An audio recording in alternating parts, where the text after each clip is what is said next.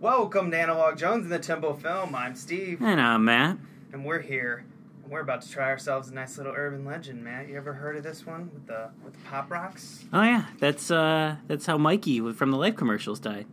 Yeah, actually, uh, I have them in my closet over there. I'm, I'm huge into cereal collectibles. Oh okay. Yeah, it's rotting, but I, I think the stink's gone. Oh, I'm sure he likes it. What was Mikey tough? likes everything. Let's rip these open. All right. So now I never thought about this, but we'll get our cokes here.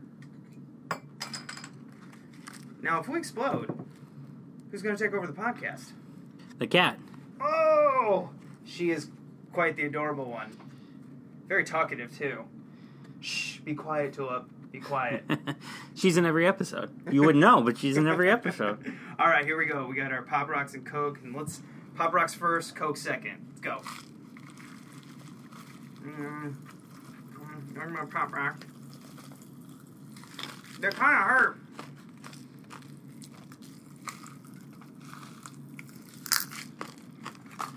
Are you supposed to take the whole thing? I'm gonna take it. Mm. Oh my god. I like a lot of Pop Rock. The first couple snaps when you first put the coke in your mouth hurt.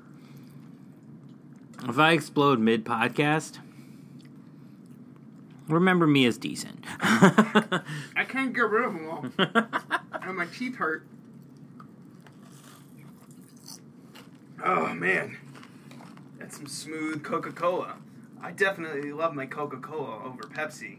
What about you, Matt? I'm trying. I'm really trying to say something right now. We're never gonna get our Coke dollars. I think my Coke dollars and your Coke dollars are a little different. well, on that note, play the intro. Time to fire up the VCR. This one's my favorite.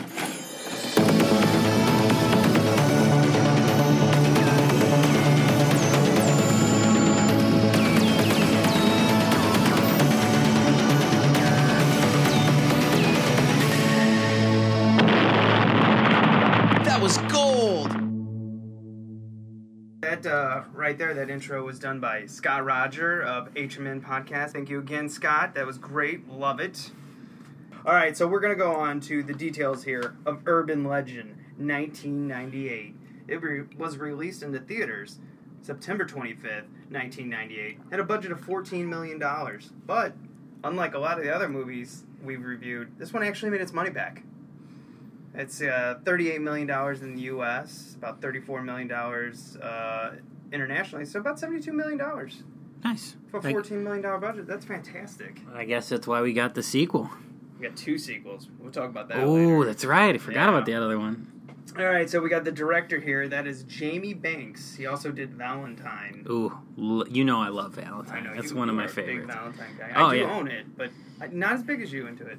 Yeah, I think I like Valentine a little bit more than this movie, but uh, yeah, I love that one. It's so it has that MTV '90s sleekness, but it's it's so grimy underneath the surface. I think that's what I love about it.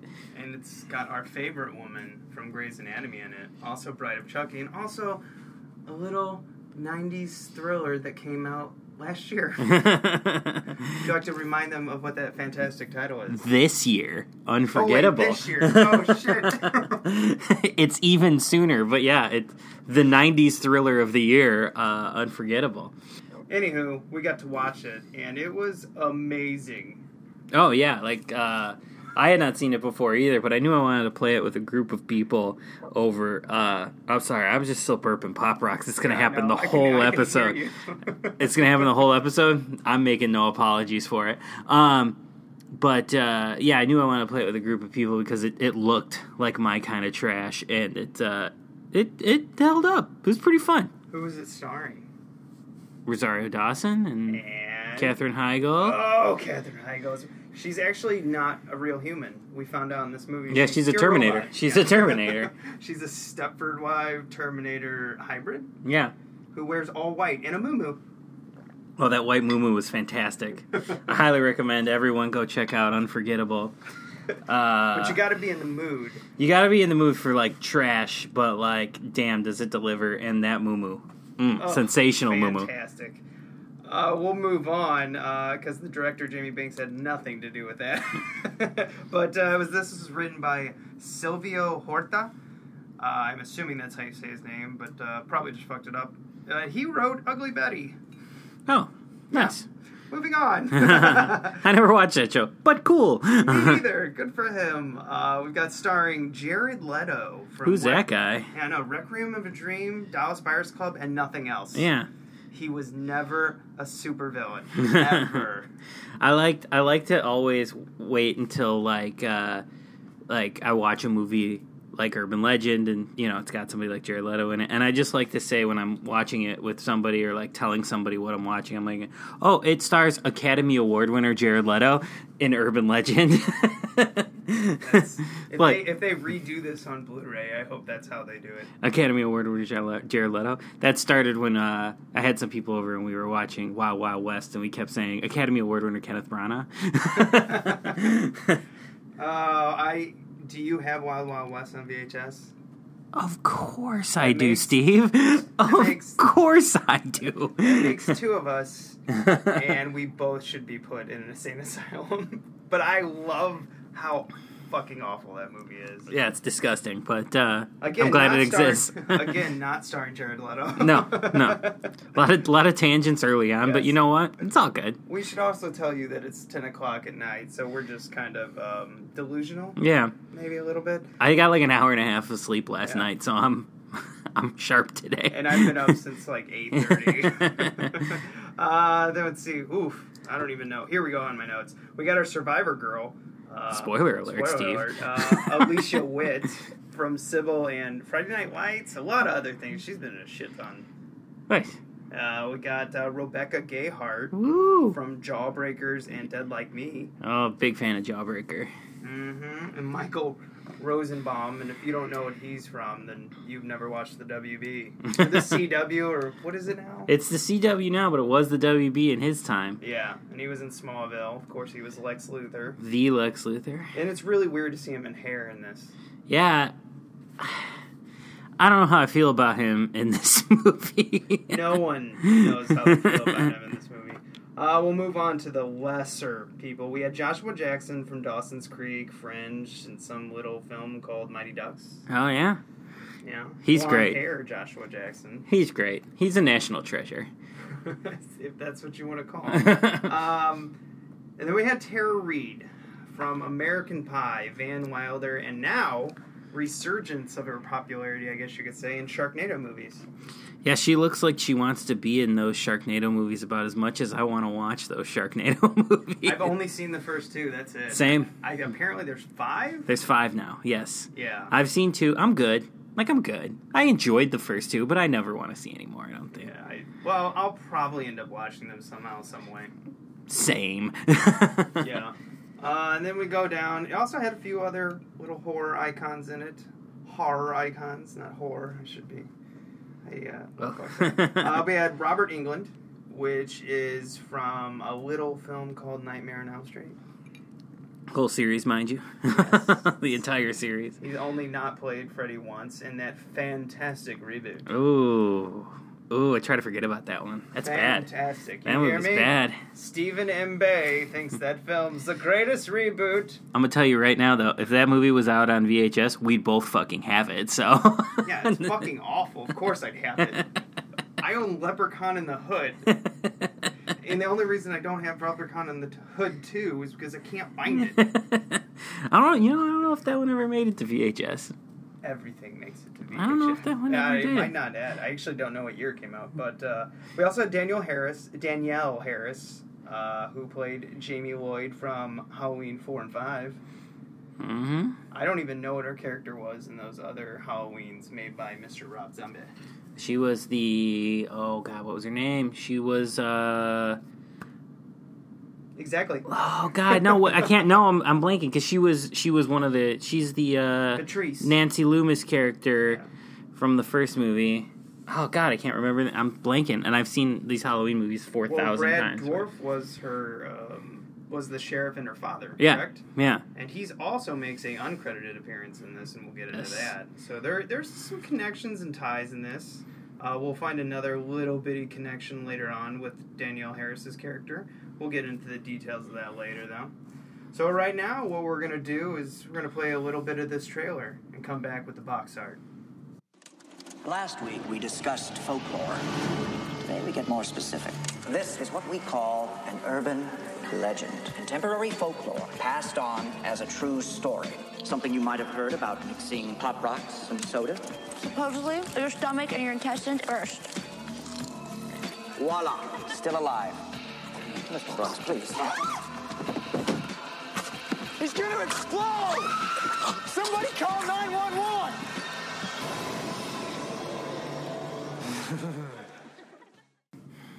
Here's Matt with the box art.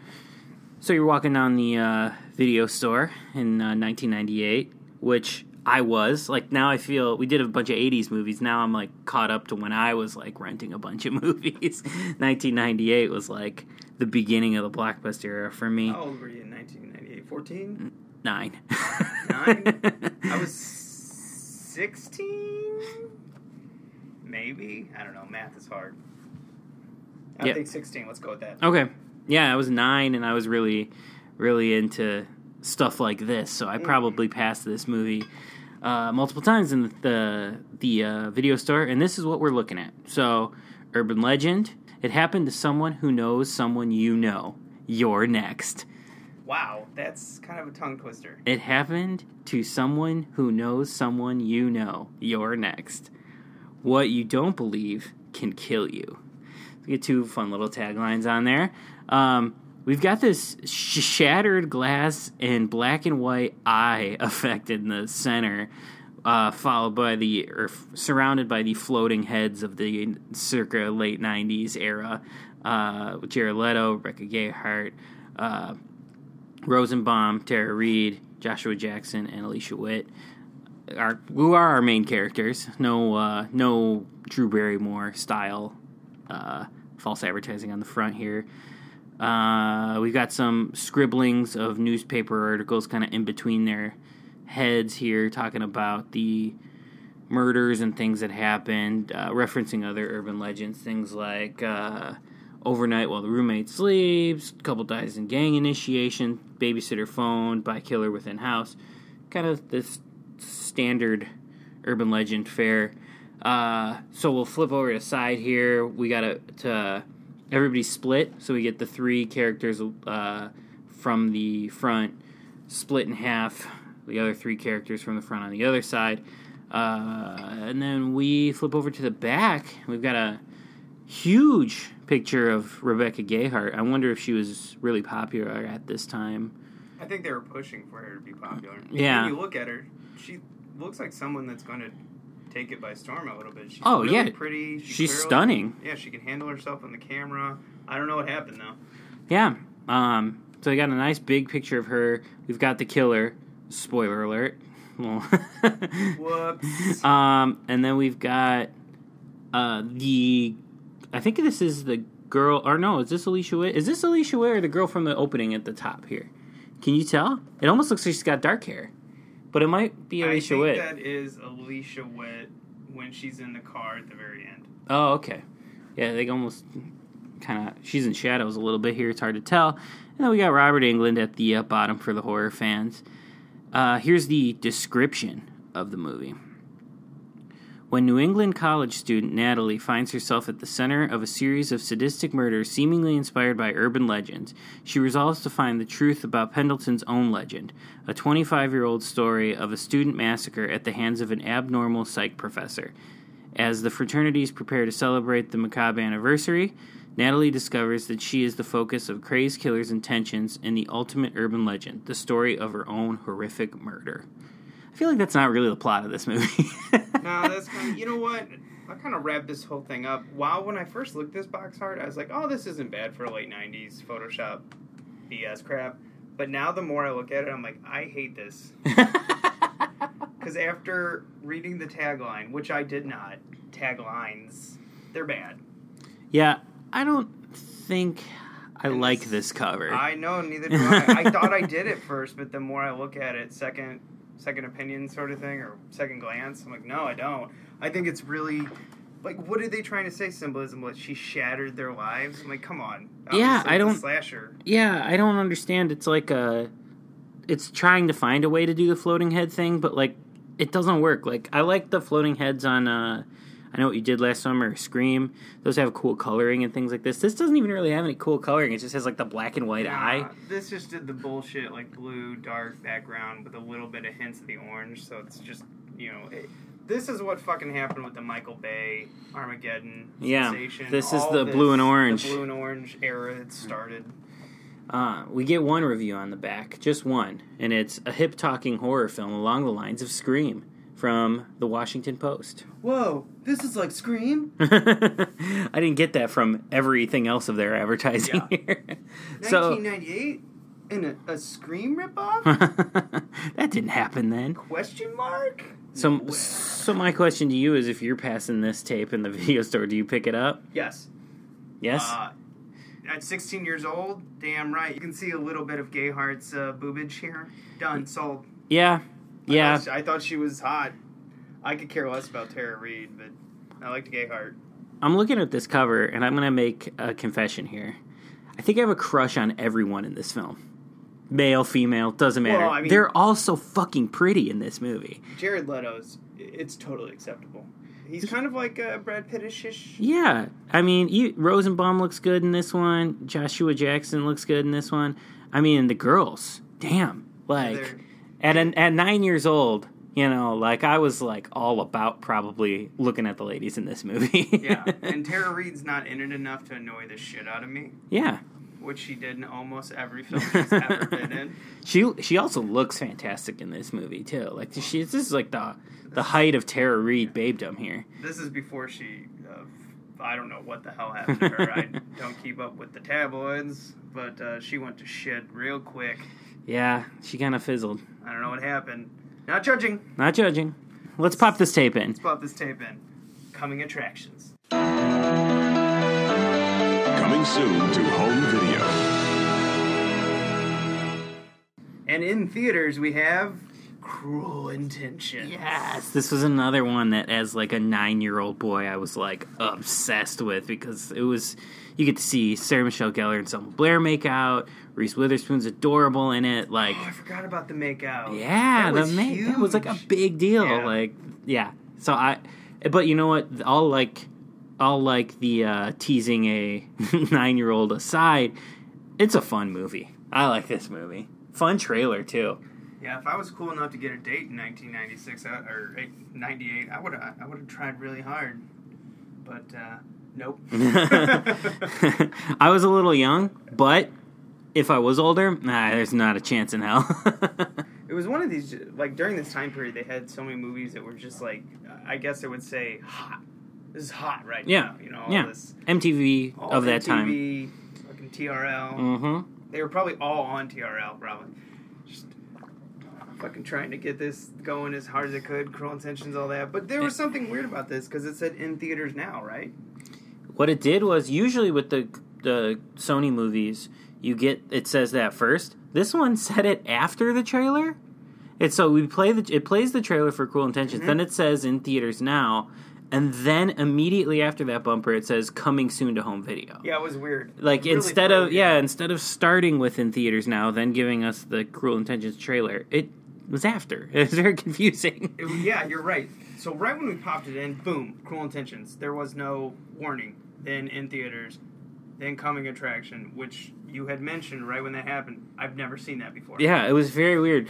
Like, yeah, the only thing we got when we first first put the tape in was just that little like Sony logo that Yeah. comes up. That's it. That's it. And then and then yeah, it was just like here's Cruel Intentions. We're like, oh fuck, so we're just jumping in here. And then it did the break off. it's very weird. And it's a good thing we got Cruel Intentions because the coming attractions after this are straight shit weird. Yeah, very uh, horrendous. Uh, so we we get to Hideous Kinky with Kate Winslet, which might be a good movie, but is a horrible trailer. No, I don't want to see it at all. It looks weird and weird. Yeah, like it was a it was a it was a badly put together trailer, and then yeah, it also just looks like a strange movie. So maybe they just had trouble marketing it, but. Uh, yeah, that looks bad. But what looks even worse is Future Sport.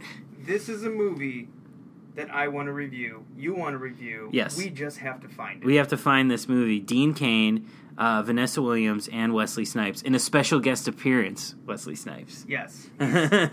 Third build, and he's not even starring. He's special guest, which I wonder how much that caught him. But Ooh. we can all catch it on Future Sport. yeah, this one looks amazing. I definitely recommend you guys looking up the trailer for this one. Uh, I never heard of it. I don't think, but it looks like it looks like a rollerball knockoff. Uh, but sure, It's got a fantastic title. I mean, it just pulls you right in. Future Sport. Good lord, that is so bad. The the trail this trailer in particular was like 1998 threw up on the screen. It was every flash cut imaginable. Everything was Dutch angles. Everything was like pop colored, and like I don't think a shot lasted for more than like 0.4 seconds. it was like Johnny Mnemonic meets hackers. Yeah, for like the late '90s era. Like. Then we get another one neither of us had heard of. Somebody is waiting. Yeah, this- Gabriel Burns and also our girl Rebecca. Gayheart. Yeah, Rebecca Rebe- Gayheart. this looks bad. This looks real bad. Like this looks like some like sleepy, whiny indie movie, but like really bad. Like families coming together when someone's sick. I guess the kid in the trailer was depressed. We have no idea. Yeah, I have no idea. And like, so we noticed a pattern with like Future Sport, Hideous Kinky, and uh, Somebody is Waiting. I think we caught on at this point. Every studio behind each of these three movies was different, and not uh, Columbia or TriStar, which is like what the box art for this says.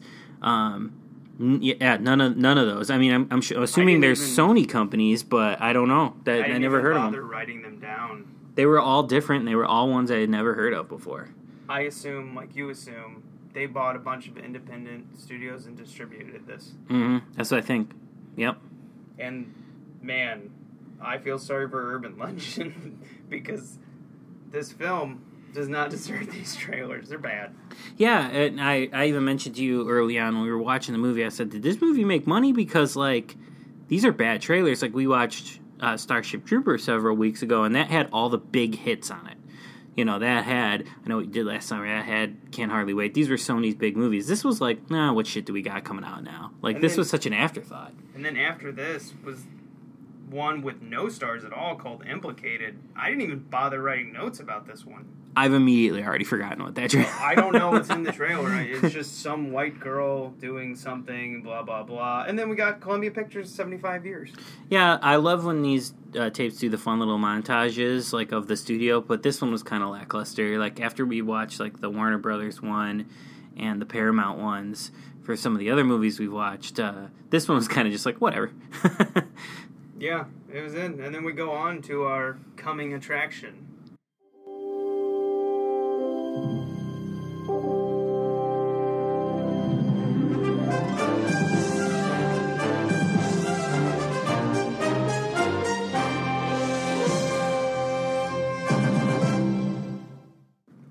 start this breakdown, but before we do, we notice that we got a logo of this was uh, surround sound. yeah, we got the fun little S surround sound that I remember from these '90s tapes. Uh, and then after that, we got one that we that I remember from almost every tape I watched in my youth, but we haven't covered it yet. Uh, this film has been modified from its original version. It has been formatted to fit your TV. Yes, I remember seeing that on every movie back in the '90s. Pretty much letting you know it's going to be four three. Yeah, like deal with it. format. None of that widescreen crap. Yeah, this was the first one we've covered that did that. That, that was excited. Yeah, I was yeah. excited by that. um, so yeah, then we get the uh, TriStar logo, uh, the the horse running, and then we get the Phoenix Pictures Mm-hmm. Phoenix logo. Pictures. Yeah, Phoenix Pictures is an actual production company that's done some serious stuff. This was their first silly sort of movie.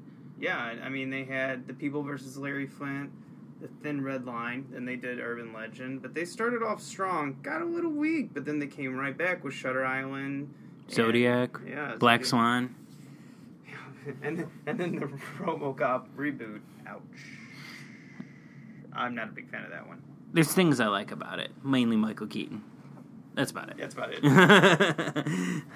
um, so yeah, so we those are our logos, uh, and then we get up to the credits, which are of course in the John Carpenter font, naturally, Oh, as yes, as I one would expect. Did, I did not notice that. Um, and and yeah, we see it. It's a Phoenix picture, so it's like they worked on the movie, and Sony probably came in after or whatever. Uh, Touched it up a little bit. gave it gave it the marketing probably it needed. This terrible fucking poster. this- I'm hating it more now too as we're looking at it. Maybe we should put this box art Put down. it, put it down. It's like looking at me. and then, okay, so it starts off with Matt's 90s girl crush. Yes. driving a Ford Expedition down the road. It's raining. She's singing what song? Can you remind me again? Total eclipse of the heart. here comes the heart. Turn around. Every now and then I get a little bit. I forgot the words. Uh, what other movie is that from? Uh, they sing it in old school. The Old Dan band. school. That's it. Yeah. Blue.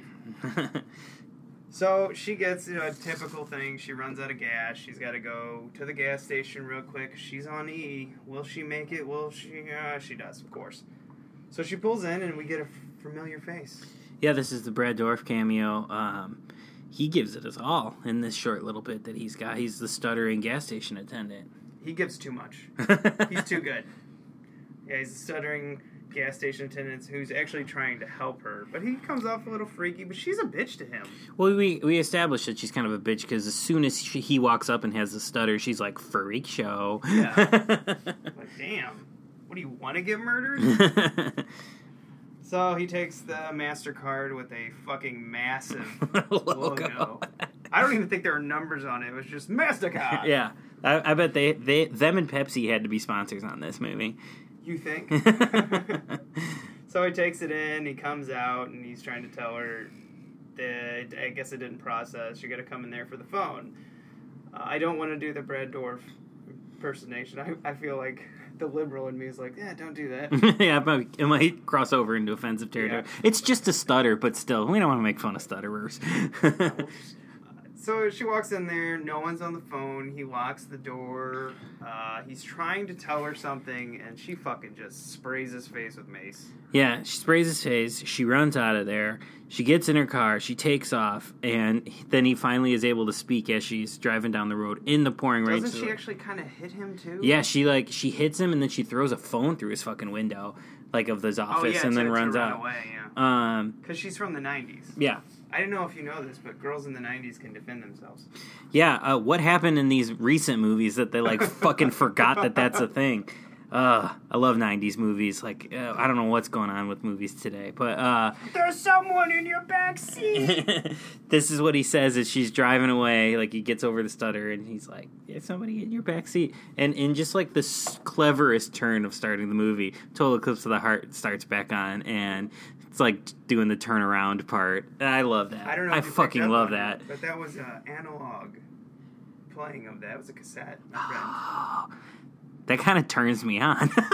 Well, you already were attracted to her, Matt. So nine-year-old crushing on '90s girl, Yeah. which is from everything in the late '90s, and I can't name you one other movie she's in, but I guarantee you she's got a whole laundry list of yeah. little bitty parts in movies. Yeah, Natasha something Wagner. She's a three name, but damn, gorgeous. '90s gorgeous, like the kind of gorgeous they don't make anymore. Well, Sorry, I'm still gonna yeah, leave. Anyway, she dies with an axe to the head, but fuck that. Let's go back to the reference when she, uh, she's listening to the radio too. Uh, we had someone telling uh, this girl on the radio. May oh, was this Tara Reid? yeah, her radio show. yeah. She was Oh. she heard the radio show. So Tara Reid's listening to. That. Oh, I'm sorry. Her character's name. Let, let's make this Sasha. right. Sasha was listening to someone Did you, did you draw a dick in there no, somewhere? Sarah actually draws dicks in our notes, okay. or she puts the word penis. Oh, okay. So a couple times I've been reading when we were doing this, and I'm like blah blah blah, blah blah blah. The like, first "Damn time it." I've caught it. Yeah. Six episodes in, and it's the first time I caught it. That's awesome. She thinks it's fantastic. It That's awesome. funny. I love it. Uh, anywho, uh, baby aspirin and birth control. That's our first reference, and then uh, the girl right here gets killed in the backseat with an axe. So that's our first urban legend death. Yeah, uh, her face gets blown through the window, like with the axe. There's like chunks hanging off the axe and stuff. Yeah, really gruesome opening. Mashed. Yeah, I love it. Well, they're trying to compete with the Drew Barrymore. I mean, that Drew Barrymore and the scream dying. Ooh, Yeah, that's gross. Like that's a grody scene. stab right in the chest, and it just hurt. I still remember. Let me say that again. I still remember watching that in the theater where I was like, "Oh, Yeah. And I'm pretty sure I wasn't supposed to be in that theater because I was like mm, 15.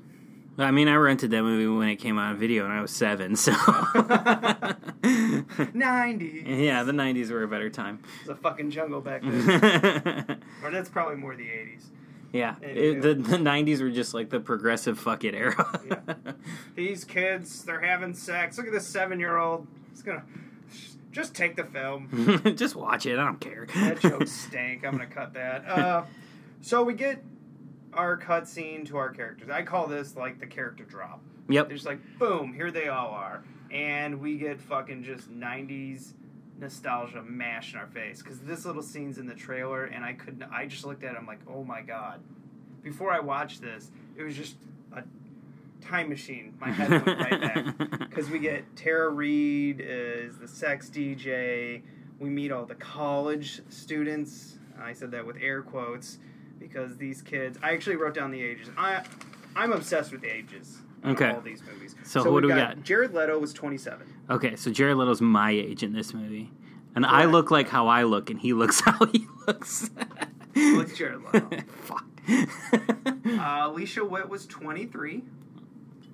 That's a college student. That's Yeah, fair. that's that's doable. Uh, Rebecca Gayheart was 27, Okay. and she definitely looks older than a lot. Yeah, of she, them. yeah, because especially in that end scene, she looks like thirty Yeah. in that end scene. Spoilers. We'll get there. They've seen Uh, it. got- I hope you've seen it. Uh, Michael Rosenbaum, which was 26. Joshua Jackson, this surprised me. He was the youngest. He was 20. I mean, he's so prolific though. He had been in so he's been in more stuff than any of them at that point. Like Yeah, he had been I mean, Mighty Ducks. like probably acting since he's 10. Yeah.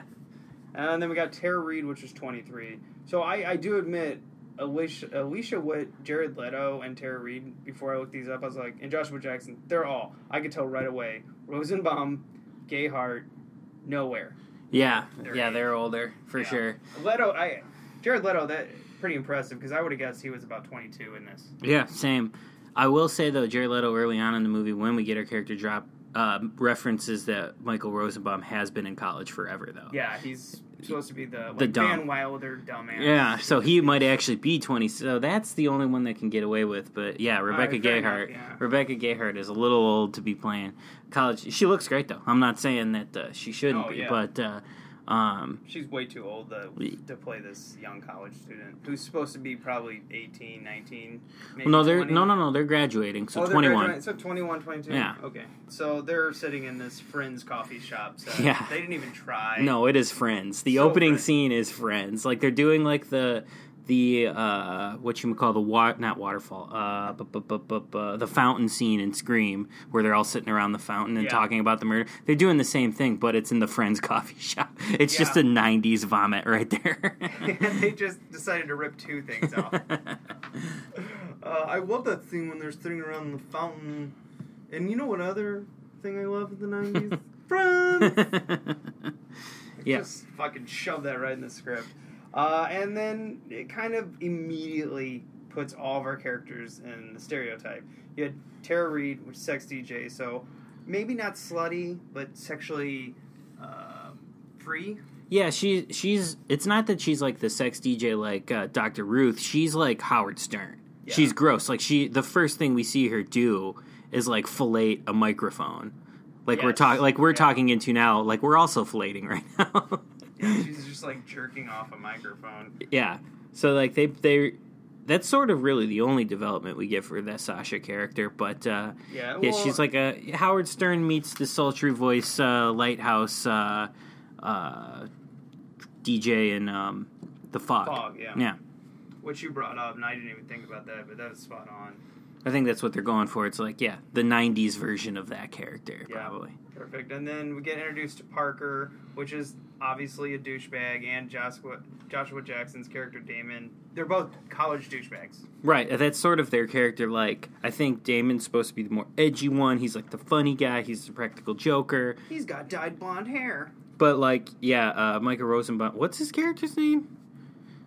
Parker. Parker. God, I didn't even catch that in the movie. Dude, Uh, I um, IMDb help me. Yeah, I didn't even catch that in the movie. Um, The only character I caught the name of was Natalie. yeah, they I said it about like a fucking thousand times. times. Um, Even if I wanted to forget, they wouldn't let me. Natalie and Damon, they say a bunch because da- they're like, Damon's the king of jokes. Where's Damon? Damon's not here, but he's probably off in a hotel sleeping with somebody. Yeah, they do mention Damon. I Uh, just wanted to forget his character. See, I like him a lot better than Parker though, because Parker's just like the dumb Van Wilder. I've been in school forever. Meathead douchebag. Mm-hmm. Joshua Jackson is more like the practical joker, funny guy douchebag. So I, I, I like Damon more than Parker. yeah, it starts out with Lex Luthor. I, I mean Parker. uh, telling the urban legend of the, how the school had 25 years ago people got slaughtered uh, and then immediately coming in was um, paul which is they established oh he's smart because he corrects him yeah, and he he's all about the newspaper. Like the first thing he says is about the newspaper that he's the story he's investigating. he's good looking and smart Yeah, he's the journalist boy. he's the best of both worlds uh, and, and Rebecca Gayheart wants to boink the shit out of him because she is all about that after he walks away in that Friends coffee shop Yeah, opening and scene. They also try to establish that he's self-centered in it because they're sitting there talking like, "Oh, is he checking me out?"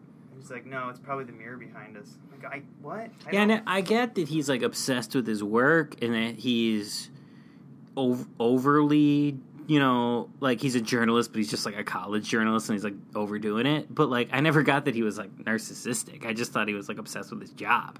yeah, if they would have had him looking in the mirror, adjusting his, you know, like hair, fixing himself or something, and then said that, he'd been like, "Oh, okay, I get it. He's into himself." Never did that. Yeah. And that's pretty much the only self-centered line I think they have for him the rest of the film. Yeah, the, the only way they establish that is with dialogue, not by showing anything. That must have been Sony's doing. no, I think that was I think that was we need a scream script in three weeks. Yeah. I do wonder how I couldn't find anything how fast this was written, but this was two years after Scream, so yeah, and the same year as Scream Two, which has Joshua Jackson, Rebecca Gayheart. Um, is anybody else? I think geez, the, those two at least in Scream just Two, bounce from one set to Mhm. the next. and uh, they're both red herrings in the movie too in Scream Two. Oh yeah, well, I can't, I don't think Joshua Jackson's ever uh, a red herring in this, but definitely uh, Jared Leto's character is at one point. So we move on to Goth Chick, Yeah, just fucking smashing that right in your face. yeah, like she's having sex, which. Uh, is that like a stereotype for goths that they have sex a lot? I don't. I've never heard Uh, that before. I guess it is now. Never heard that before. But anyway, she's having Banging sex. away to Rob Zombie. Rob Zombie and Danielle Harris later is in Rob Zombie's Halloween. Amazing. I, I do. This scene irritates me. No one walks in to they're just banging away in the room. Yes, you could walk into your roommate banging someone, but then she's like, "Close the door, cover your head." You're like, Yeah. What? Also, do people say banging still? We both just said it, but I feel like it's outdated already. Do people say that still? Bring Banging? it back. Banging? We are bringing that shit back. Banging. We're banging things. I don't know. but but anyway, yeah. Yeah, she's just like, get inside and cover your head. And it's like, no, I feel like she should be like, get out. Like, where's the sock on the door? Come back in five minutes or Oh, yeah. something. You know? Yeah. Yeah. Do girls do sock on the doors? Does anybody ever do that? I don't fucking know. I never got laid. uh yeah. so tapes. Uh, Not cutting that out. Uh, yeah, so she ends up putting up with, which any roommate who puts up with that. I, again, that's part of her character. She's the smart, nice girl. hmm She doesn't want to ruffle anyone's feathers, so to speak. And we find out later that she was sort of the cheerleader, cool girl. Like the front of the photo of the cheerleaders with the girl who we saw die in the opening scene. And I never got from her character that she would be like head cheerleader. Like she's beautiful for sure, but she doesn't have like the sort of like I don't know the the air of like somebody who'd be into any sports at all. Like it was missing a scene to establish that. yeah, she's very. They establish her as very bookwormish and very like Survivor girl, like all the stereotypes of a Survivor girl, which I just don't ever see the head cheerleader as the Survivor girl. So I thought that was kind of interesting, but a little misfirey. Yeah, like when they were sitting on the couch, you could have had a bunch of cheerleaders come by and go, "Ugh, I'm glad. I'm so glad I'm not doing that anymore." Right, that's all you something. needed. Yeah, yeah. But nah, they just said fuck it. Then we get to the classroom scene that pretty much tells you what this movie's about.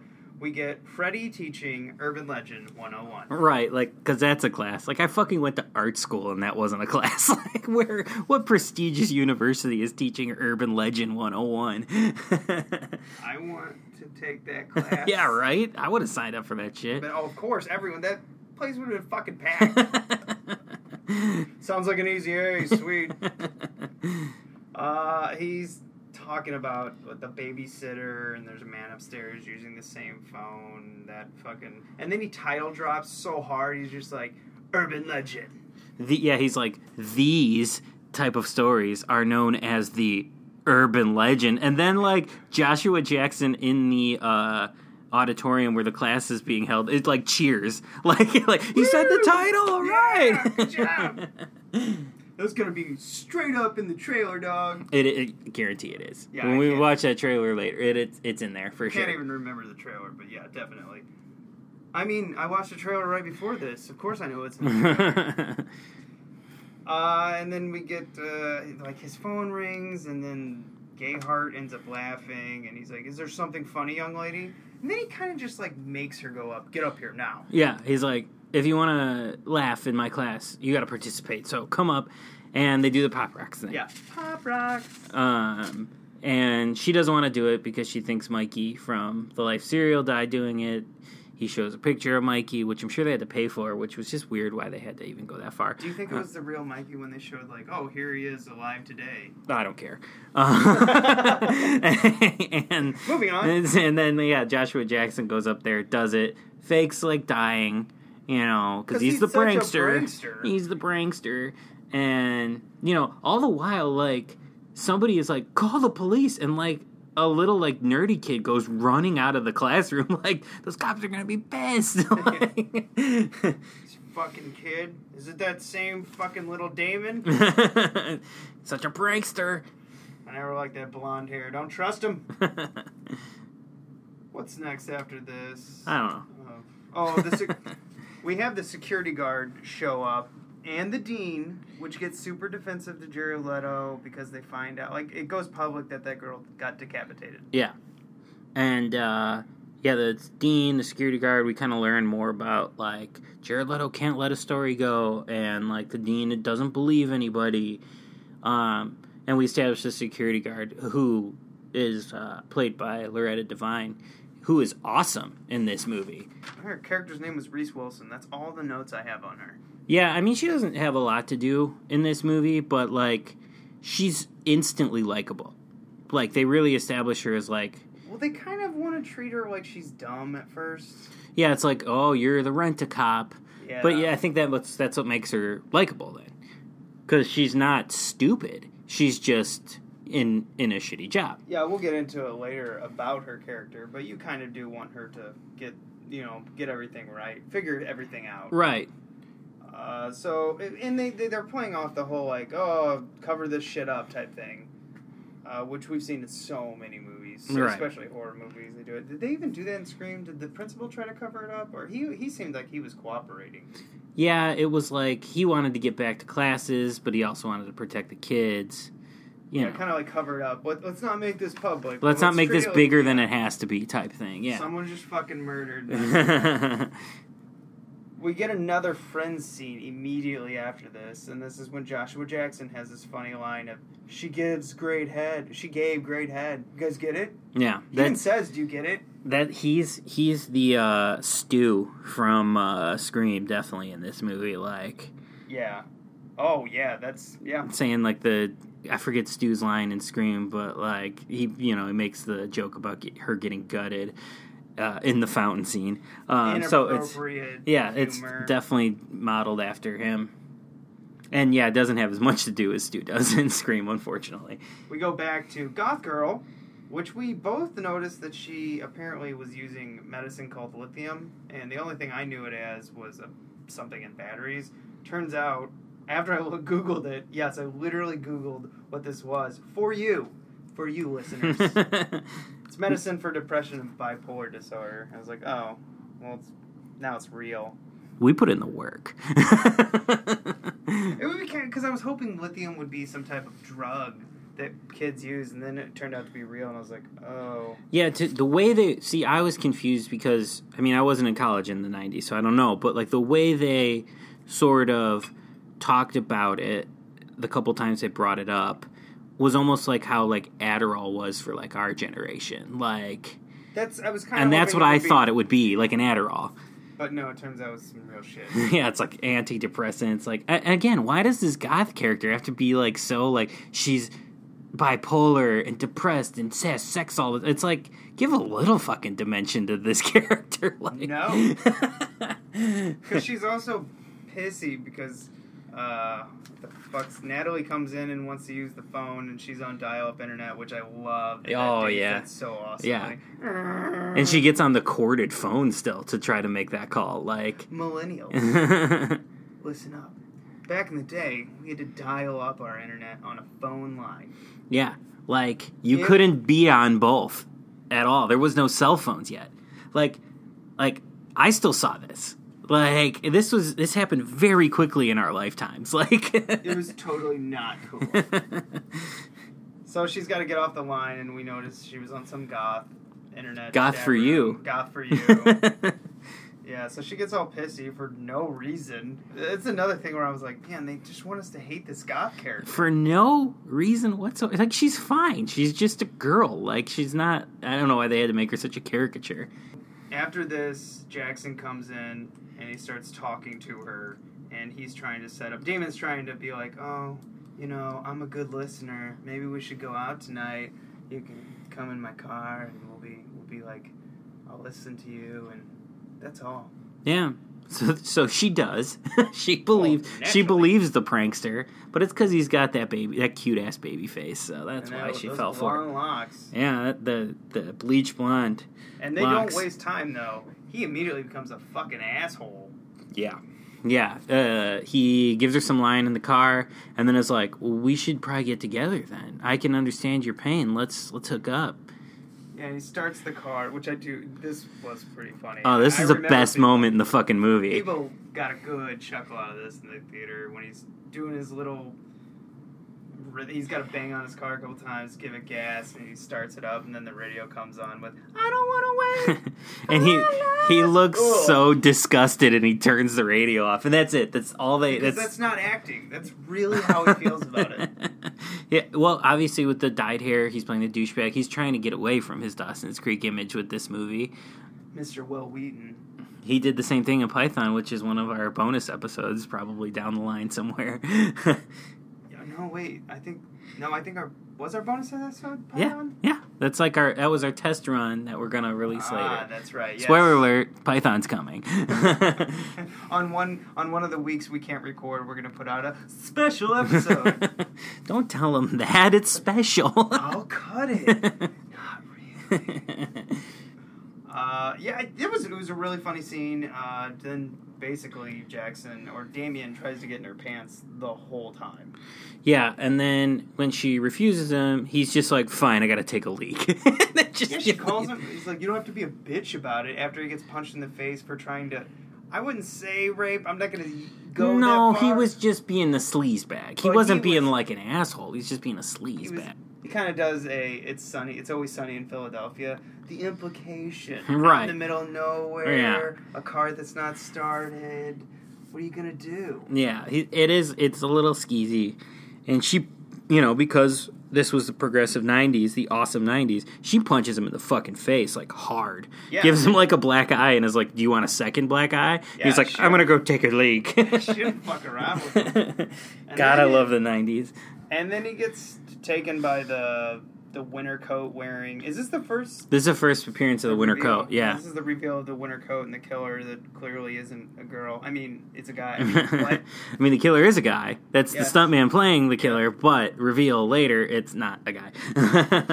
And then somehow she strings him up and then just does this whole contraption up in the uh, the tree here. One without making any sound. In seconds. Yes. Even even during the theater, I was like, "What the fuck? Come on!" Yeah, she rigs up the whole thing so that he's hanging above the tree and his feet are dragging across the top like the urban legend. She thinks somebody's trying to get in, so she drives the car away and he hangs to his death Yeah. because the rope is also tied to the back of the car and he goes stringing up in the air. Well, and the killer tries to get Natalie. Natalie fights back because this is the '90s. Right. Uh, she fights back. I think she even like has the killer on top of the car, hits the brakes. The killer flings off, gets hurt, and then Joshua Jackson just falls Yep. right through the windshield, Yep. dead. Done. That's it. Damon's out. Then she runs away, and I think she goes to the security guard after that, which comes back out there, and of course, Body's gone. she's an idiot. Body's gone. I, th- I think you were up to something. And then the cops are there too, and they pick up the one beer can she had, which looks like a fucking Pepsi can because there's Yeah, so much did- Pepsi in this think- movie. I was like, is that supposed to be a Bud Light? what is that?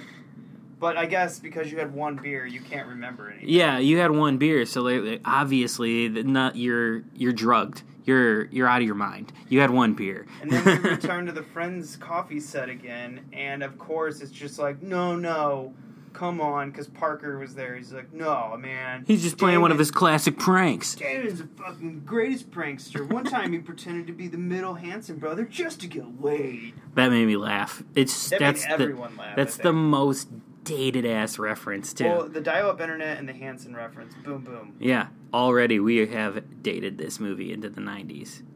Uh, and but what always made me laugh is Natalie immediately figures out what's happening. She's just like, "No, I think someone's going around killing someone as urban legends." And I, wow, Yeah, I mean, it.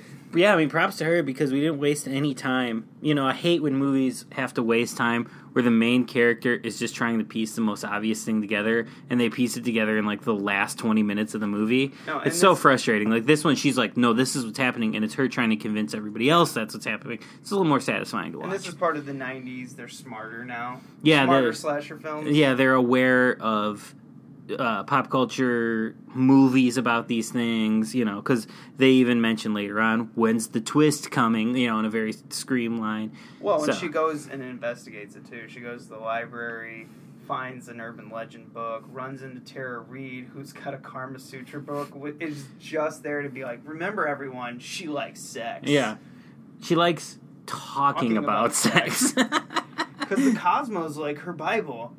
yeah, but like we, she's she's we established she's with Parker because he's like, "Who's my girl?" when he's drunk at the party later. But like they're never, they don't even hug. Like they're not intimate at all. They're almost like sitting as far away from each other on that friend's couch as possible. But like it's later established that they're like a couple. I actually didn't know they were a couple until what that exact line later on they Yeah. were talking about. Like, so she's into all this talking about sex in the Karma Sutra and her radio show, but she won't even touch her boyfriend. Nope. not not that he's trying to make moves on her either. Like he's more obsessed with talking about himself and Well, Damon. So they're in the library. They're looking at the urban legend book. They see the high beam urban legend, uh, which obviously was going to come back. I think we, later on it comes back to it twice. We get a Right. reference to it, And then uh, we see it. And then we see it. That's pretty much it. I mean, the library scene's pretty quick. It's just like, okay, it's about urban legends. yep. And Yeah. now now we're in the thick of the movie. Well, Uh, then we go on to our third death, which is when we see uh, the the goth girl on Goth for You chatting away, which got we it was the little joke. What are you into? And that guy, or whoever's on the other side, It's like lithium. yeah, and she's just like my kind of guy. She's like, "Where are you at?" And she's getting all ready and everything, and then she comes back to the computer and she's like, "In the room with you" or something. yeah, and it's flashing inexplicably. Like they didn't Yeah. computers Like, didn't do what? that yet. Like. Uh, and then she gets killed, and she becomes our third death. Yeah, and they they slit her wrists in the dark, so it's the urban legend. Why didn't you turn on the light? Um, Yeah, but then Natalie- everybody thinks that it's a suicide then because Natalie she's the goth walks girl. down the hall. They're like, "Uh oh, looks like your roommate's like getting it on again." So she immediately walks banging. she immediately walks in the room, covers up her head, puts on her Walkman. Dating at number three. yeah, Hope it's got shock protection. yeah, Fucking had me Skip-proof. sh- skip-proof shock protection. Uh, and then yeah, the next morning the dean's the dean and security guard is interviewing her, and they're like, "Wait, "You never saw anyone else in the room?" She's like, "Well, no, I just covered up my head because they were banging." They're like, "Oh, okay, never mind. Well, it's just a suicide then." she was on lithium, so she killed herself. She was depressed. That's what they do. yeah, basic, basically, that's what the dean tells Yeah, her. Like that's- that's like- it. That's not even me joking. That's Like, essentially in That's the, the scene. Now, I mean, it got to the point. It's like, come on, how many times did she have to be in a situation where someone doesn't believe her? But Jared Leto believes her. Yeah, now they're on the hunt. So this this this is the section of the movie that now I'm not as into. This is the exposition heavy scenes. So they go on the investigation. They f- they go to talk to the janitor who's there and is and they're like, "Oh, uh, do you know anything about this massacre that happened 25 years ago that they talk about uh, in one of their friends' uh, scenes?" Um, and he's like, "Talk to Wexler. Talk to your professor." So we go to Wexler's office. They break in because Jared Leto apparently can break into stuff. That's one With a Mastercard. Mastercard, and then he breaks into the desk. Uh, Natalie walks up, sees that apparently he keeps books in closets, and then he's got a secret closet, and then we boom, we get a Freddy Krueger doll. Yeah, which looks like the Nightmare Three like doll one from the stop motion scene. Yeah, in this one closet, we get a, the snow jacket, which apparently everyone in this fucking town has the same snow jacket. Yeah, because the janitor has it later. Uh, there's a girl that's going swimming that fucking has it, and then yeah, Wexler has it. Wexler like, has it. So we get the Freddy doll, a snow jacket, and an axe all in one closet. They get caught by Wexler.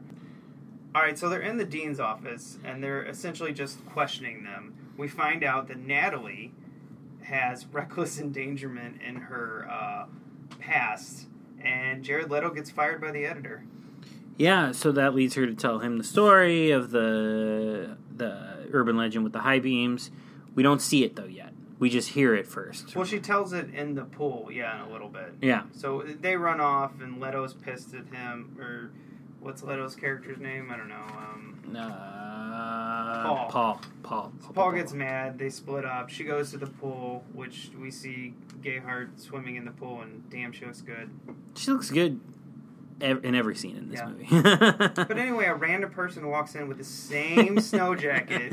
Natalie freaks out, busts a window, which I guess she doesn't get in trouble for that. Yeah, I guess it's like nobody. Everybody's like, ah, whatever. Just And then she finally drops how she knows the girl that was killed at the beginning because they were doing the high beam joke. They went too fast and killed some random dude. Yeah, And then she got a year of probation. Pro, she got a year of probation for reckless endangerment. yeah.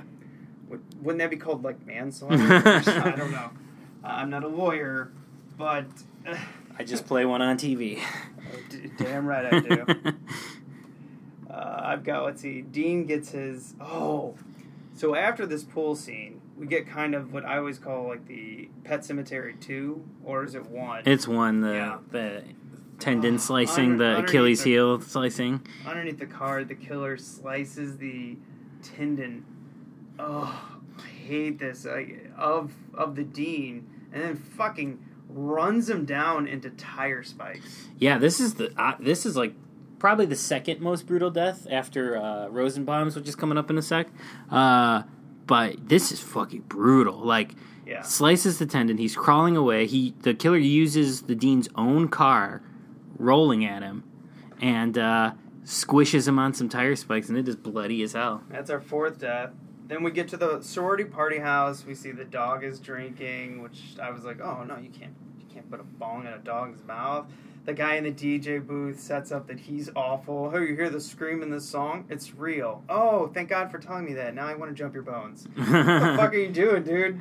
Well, It- way to tack on as many urban legends though as possible to like have the love so roller hard. coaster fucking uh, urban legend. I'm glad they did it though. I like it.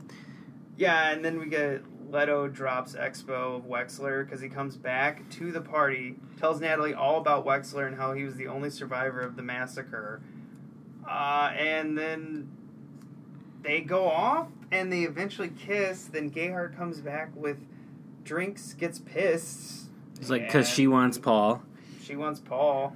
She's like, oh no, I fucked up. It's like, no, you didn't, Natalie. You didn't do anything. He kissed you. Yeah, and like your friend wasn't making any moves either. So like Yeah, she was bullshitting. bullshit. The Just security bunch guard- of bullshit. Then it goes straight back to Wexler's um, office where the security guard is snooping around. We bump into the janitor, which I love the janitor in this because he's just like, she's like, "Hey, you're not supposed to be here." He he just gives her like, "Fuck you!" Look, Well, and then like, and, and she, at first when she first runs into him, before that, she goes, "Oh, you scared me," and he just goes, "Boo." you're not supposed to be in here after dark. Fuck you. He just Fuck leaves. you. But she gets into the office, which I guess the door was open, and slips on a big thing of blood. So we're like, "Uh oh, Wexler's dead." or the killer. or someone. we don't know. So yeah, at this point, security guards piecing it all Well, together, and then they go back to the party too. and they go back to the party. Um, And Leto comes in. He's like, "Hey, you got to stop the party. Uh, the killer's on the loose." and then Tara Reid's like, "I gotta go back to the radio station." Bye. Dips with a friend who we don't meet in the movie, so this must be a deleted scene. Yeah, they had to delete it because they kind of stopped on them driving off and actually showed the driver's face. So like, there's got to Yeah, be. A, yeah, there's got to be a scene with this character, but then she gets dropped off the radio station by herself. Then, and then she gets offed. yeah, eventually. But first, um, he dies. So uh, what's his name? Parker. Oh yeah, Parker gets on the phone and he sees that it's uh, the number of Damon. Damon's number pops up on the caller ID, which I guess it doesn't truly date it because we still get that. yeah, we still have caller ID. But But this is like the most scream moment. He's like, "You're gonna die." yeah, Like, it's like you're gonna die tonight. He's just like, I know it's gonna happen. Oh, what are you? What are you upstairs? But then this movie really this is the grossest scene. Yeah, this is the grossest scene in the movie. He's like, "No, this isn't the babysitter urban legend. This is the urban legend about the dog in the microwave." know, dry like the old woman drying her dog in the microwave. I was like, what? They're not gonna actually kill a dog. Yeah, they do. yeah, he opens up the microwave and it's just fucking disgusting. Like, Gross. And then, so he sees all this, gr- gets grossed out, runs upstairs. He's like the he's like the the stupid girl in like '80s slasher movies. Yeah, he he goes- runs He upstairs. goes back upstairs, and puke in a toilet. Which, Yeah. Why don't you just go outside and puke? Yeah, and know. there's a weird thing where like we have a shot from inside the toilet looking up at him, and I'm like, I bet they showed him puking and that got cut for some reason. Why would why would we have that shot like that? So then, and then the killer then shows up, drowns him in his own puke a little bit, pulls him Knock- out. knocks him out. Yeah, and then pours pop rocks in his mouth and uses a, a beer uh, bong and pours Drano on the pop rocks, and then Yeah. he dies. Brutal, fucking brutal. Like the way they cut this scene, and they've got like a thousand cuts in this scene. This is very MTV flashy editing, but Yeah. brutal death. Well, they did it at the microwave because Yeah. you loved it. Like, yeah, oh, man. yeah. When they reveal that the dog has been exploded in the microwave, they cut to uh, Rosenbaum's face eight times, Yeah. and it's all different shots, but the same reaction. I, I love that shit. Made me smile. They did that so much in the late '90s and early 2000s, where it's like the I guess you call them flash cuts. yeah, Ugh.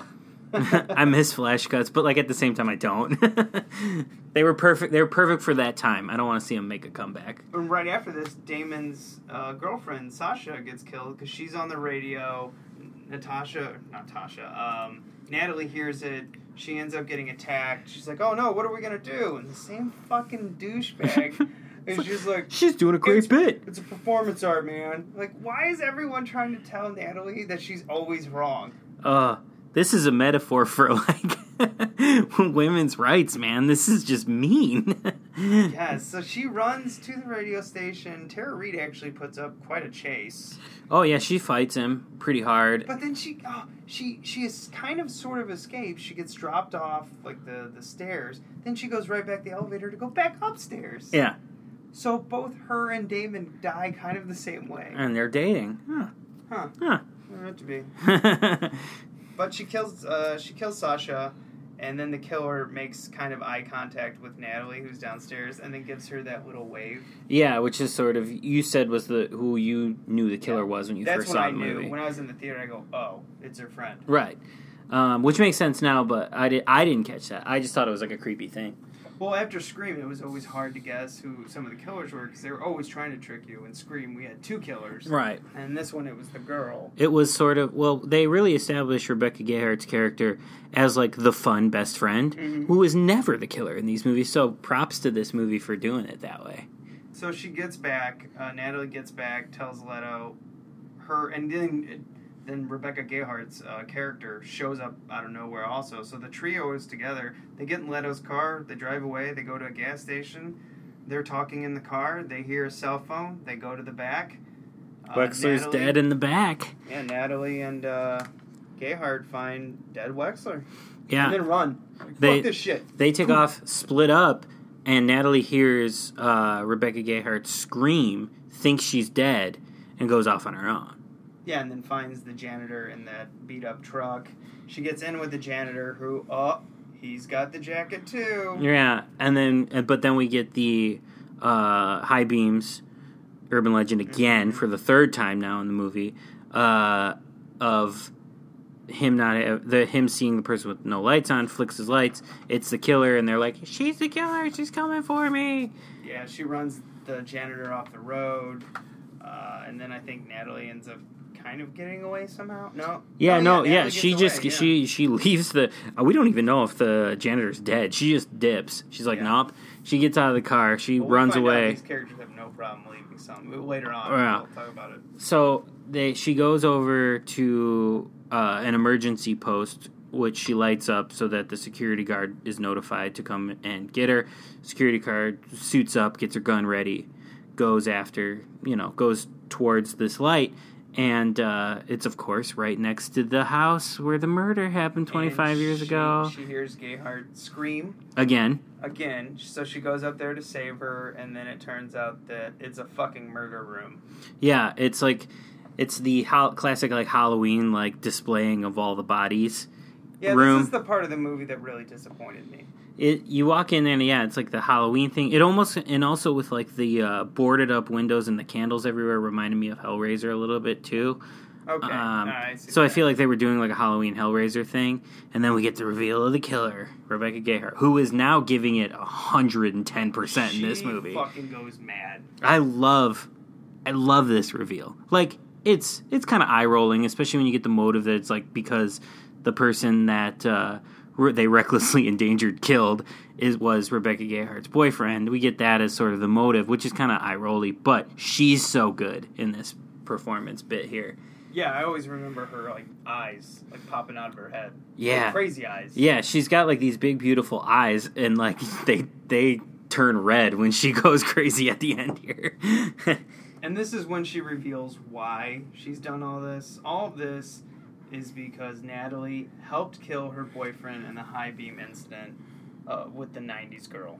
Yeah, and and that's the reason why she's doing it. But she still wants Paul as well, so she's like, "I gotta kill you because I gotta get him, and we're gonna share the story." And And he's gonna get a Pulitzer or something. yeah, and then and then uh, Loretta Devine shows up, Reese, and she tries. She does a pretty good job trying to get uh, Rebecca Gayheart down. Doesn't ultimately succeed because she gets stabbed, and then Leto shows up right before Rebecca Gayheart shoots uh, uh, Natalie. And then he starts to kind of give a spiel where you're like, "Oh, are there two killers like Scream?" And then he's like, "No, I was just doing that to protect her." Yeah, he didn't. He was kind of obvious to tell that he was just going to protect her. I never thought, even back then, now, that there was going to be the two. But I could see what you're talking Yeah, about. I then. think they were trying. I, I don't know if it succeeded, but I feel like that's what they were kind of trying to do, make you think for like a second that there were two killers. Also, Leto's really good in this scene too. No, like you can see the flash of like Academy Award winner Jared Leto here, But wait, what did he win? an Academy Award for this movie. Duh. oh man, this this movie was not received well. I can't believe it. But uh, the security guard gets up, shoots her, just shoots the boom right Yeah. there, and then she falls out the window. And you knew something was going to happen right then because they never show her body. right, she flies out the window. She breaks through the board. She land. She like flies out of the second Just story second window. Story, and you're telling me she just gets up. Okay, all right, I'll fine, whatever. So this is the we have no problem with leaving bodies behind. The Oh, this is Leto and Natalie are like, sorry, pop rock burping. Um, Leto and Natalie are like, all right, Reese, you made it. Thanks for saving us. And she's just like, I'm fine. Go get help. And they're like, all right. and they just dip. And then we get this awesome ADR line well, we see the shot of the car going. The paramedics are on their way. She's gonna be fine. Then we cut to the inside of the car. They don't stay there and fucking help her put pressure on the wound or anything. They're just like, uh, we'll call the ambulance. Bye. They're like, we're gonna call the ambulance and get help. They don't take her, but they fucking take Rebecca Gayheart's body and put it in the back of the car. Did they even establish that they took her, or did she just? Sneak Or did she back? sneak in the back? I don't know. No, I don't think know. they were just trying to. They were just going somewhere to get help, and then she pops up, uh, and then eventually Jared Leto. I mean, they fight off a little bit, but Jared Leto just hits the brakes and boom, she goes right through the windshield. Yeah, she goes right through windshield, lands in the water. You're like, no, at this point now, there's no way she could survive. so then we get the new Friends cast around the couch talking about urban legends. Like, I heard this story about the girl who tried to kill somebody by using a bunch of urban legends. Spin around the couch, reveal that Rebecca Gayheart's still there, looking thirty now at this point. Yeah, like they she- they old age makeup to her or something. She does not look good. She doesn't look right. Like it looks like Something's very wrong. like weird makeup on her. Um, and then she's like, "That's not how the story goes." Credits. I have come here to chew bubblegum and kick ass. And I'm all out of bubblegum. Let's start with what we know from this film. And uh, Matt, I don't know if you know this, but this was considered a Scream ripoff. I kind of got that from uh, the box art, the movie itself, uh, the advertising of the movie, and everything that has to do with the movie. Yeah, the, the writing in the movie. Yeah, I kind of got it from everything. But you know what? I love the Scream ripoff, so it's all good.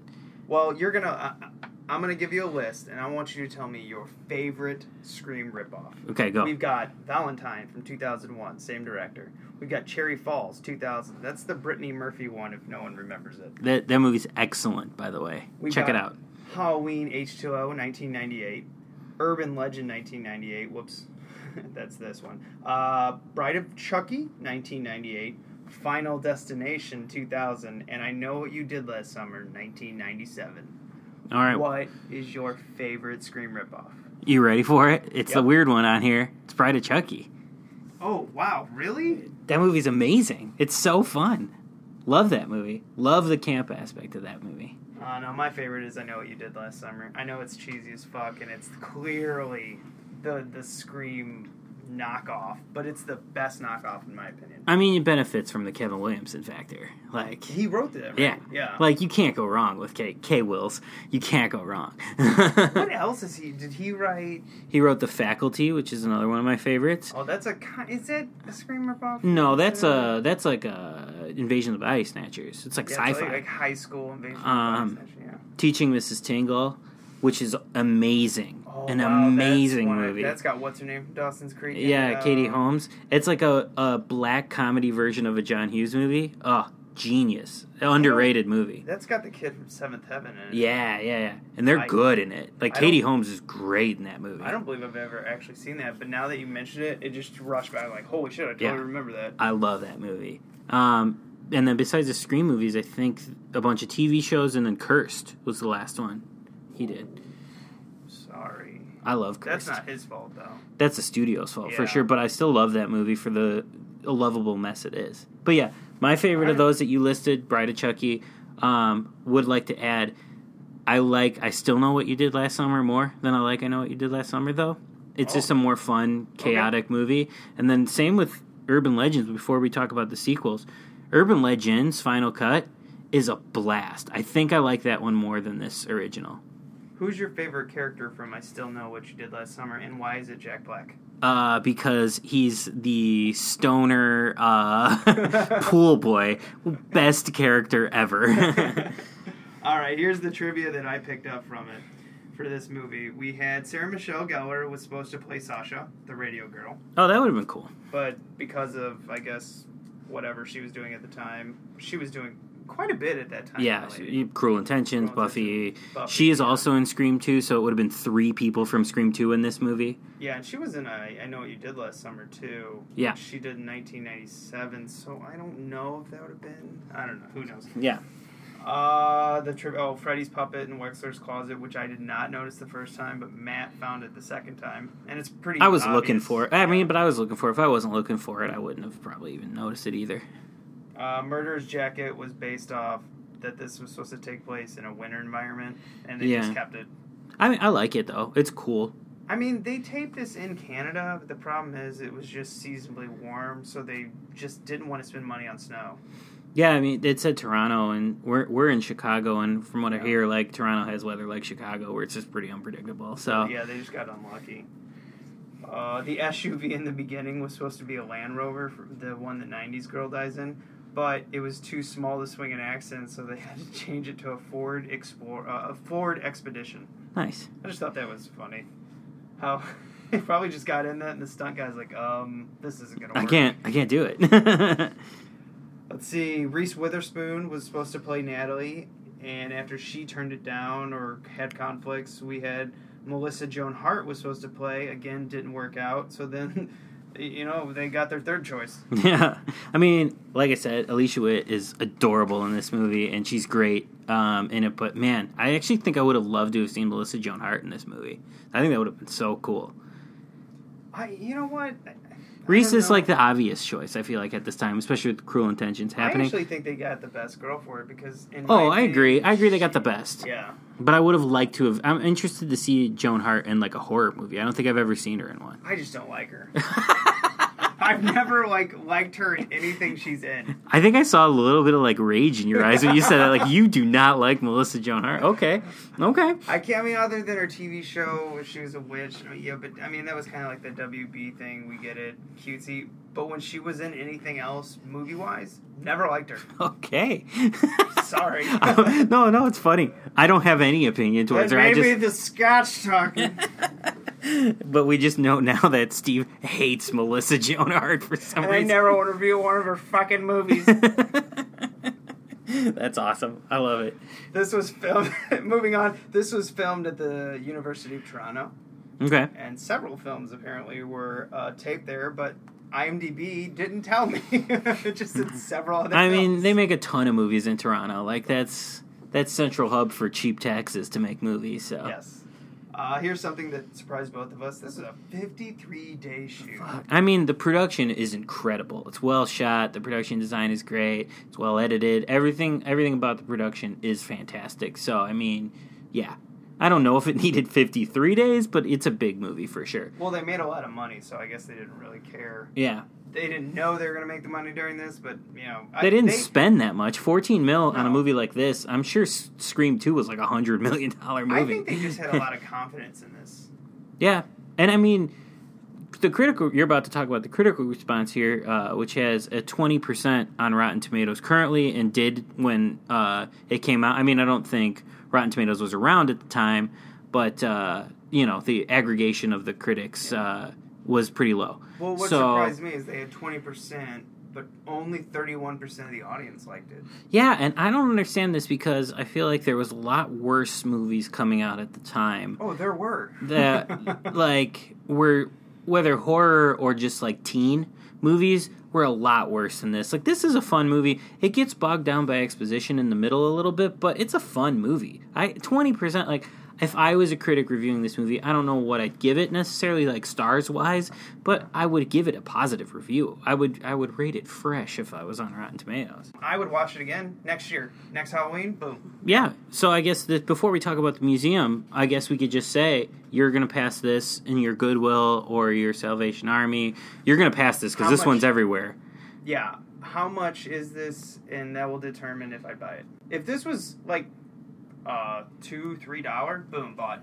But if it was like a five dollar one, you pass No, it up. uh, yeah, five dollar probably. But if it was one of those jackasses that are like, "This is seven dollars," go fuck yourself. well, yeah. this. No, I'm with you on that. Um, yeah, I paid three for this, and I'm glad I did. And I would do Three's- it. Would do again if I lost this. I would pay three for this. Yeah. Cool. So yeah, I'd say pick it up. Do it. Pick up Urban Legend if you come across it. If it's cheap, right on. So now Now we're gonna have to go into the museum. let's take a look at uh, what we're going to put in the museum this week. Small world, Dr. Jones. Too small for two of us.